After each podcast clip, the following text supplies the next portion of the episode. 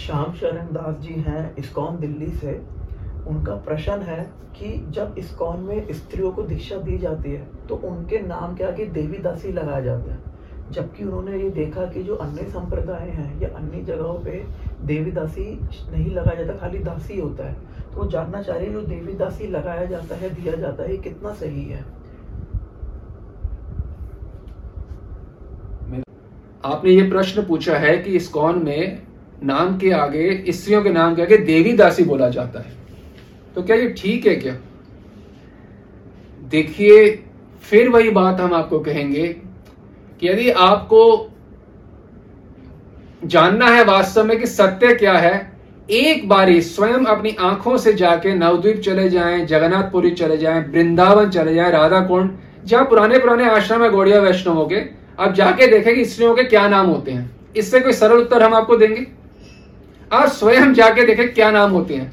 आज जाके आश्चर्य जाएँगे, आप जाके नाम देखेंगे कि किसी भी स्त्री का नाम देवी दासी नहीं होता, कि विशाखा देवी दासी ललिता देवी दासी ऐसा नाम इंदु लेखा देवी दासी ऐसा कोई नाम नहीं होता। नाम सबका क्या होता है? हमारी भी कोई गुरु बहन है, उनका क्या नाम है? ललिता दासी, विशाखा दासी देवी दासी नहीं होता।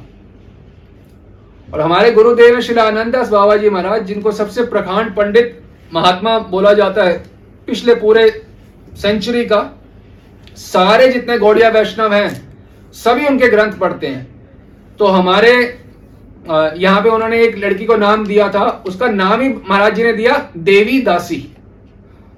राधा रानी का एक नाम है देवी, उनकी दासी। और भगवान, राधा रानी का नाम देवी कई पुराणों में है रूप गोस्वामी ने भी बताया है।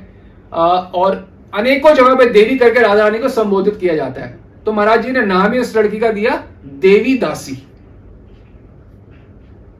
ललिता देवी दासी नहीं, फिर तो नाम होगा उसका ललिता राधा दासी। या इंदु लेखा देवी दासी नहीं, फिर उसका नाम होगा इंदु लेखा राधा दासी। ये क्या नाम हुआ? देवी दासी कोई नाम स्त्री को नहीं दिया था दासी बोला जाता है, दास दासी। तो अगर ये देवी दासी बोला स्त्री को तो पुरुषों का नाम भी होना चाहिए। कृष्ण मुरारी देवदास या माधव देवदास, केशव देवदास, नहीं, माधव दास, केशव दास, ये नाम है। जब वो माधव दास, केशव दास है तो वो ललिता दासी विशाखा दासी क्यों नहीं है? सारे गौड़िया संप्रदाय एक प्रकार से चलता है इस्कॉन और गौड़िया मठ की राग अलग ही निकलता है।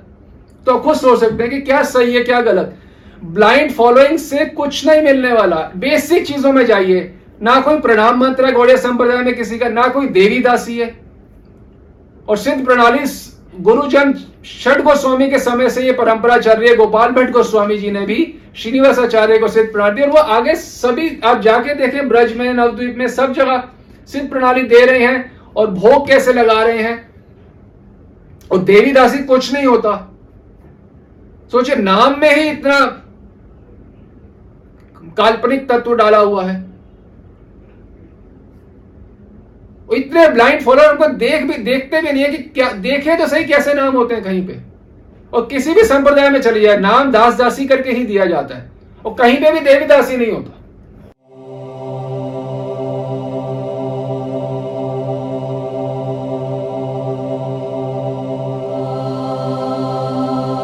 जैसे इस्कॉन में हमारे यहाँ एक भक्त हैं, उनको दीक्षा का नाम दिया गया था, कृष्ण आराध्य देवी दासी।